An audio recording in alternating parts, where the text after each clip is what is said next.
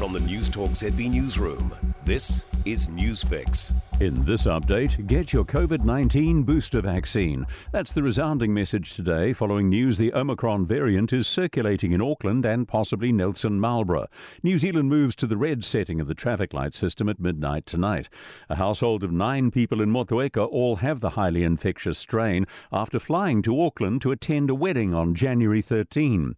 An Air New Zealand crew member on their flight has been infected and worked on four other flights while infectious. A South Auckland councillor says it's a big concern because his community is vulnerable and does not have the level of vaccination he wants.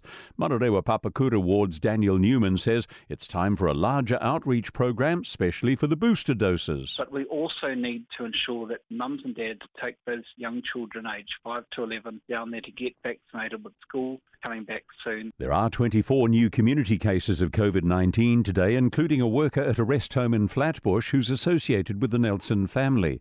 Yesterday, more than 40,000 booster doses were administered. Human remains believed to be those of missing man Kukamawa have been found by his whānau in the bush at Pipiwai in Northland. Despite the formal search ending on January 21, Mr Wa's family continued looking for him.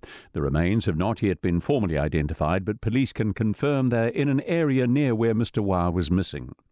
Police are investigating an attempted aggravated robbery in Christchurch. They were called to the Grower Direct Market on Yaldhurst Road, Sockburn, at about 9 this morning.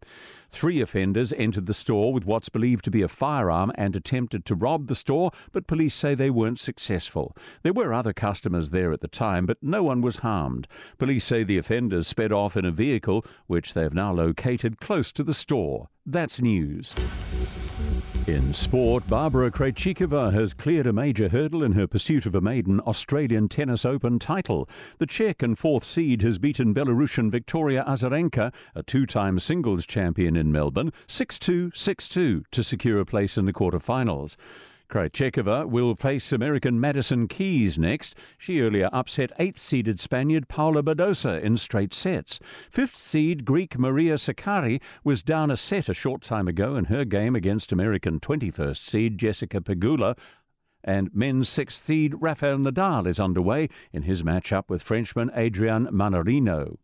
Moments ago, the Green Bay Packers narrowly led the San Francisco 49ers 10 3 in the fourth quarter of their NFC divisional match in the NFL playoffs. Earlier, the Cincinnati Bengals their, uh, booked their spot in the AFC title game with a 1916 win over the Tennessee Titans. That's sport. I'm Joe Gilfillan. For more news, listen to News Talk ZB live on iHeartRadio.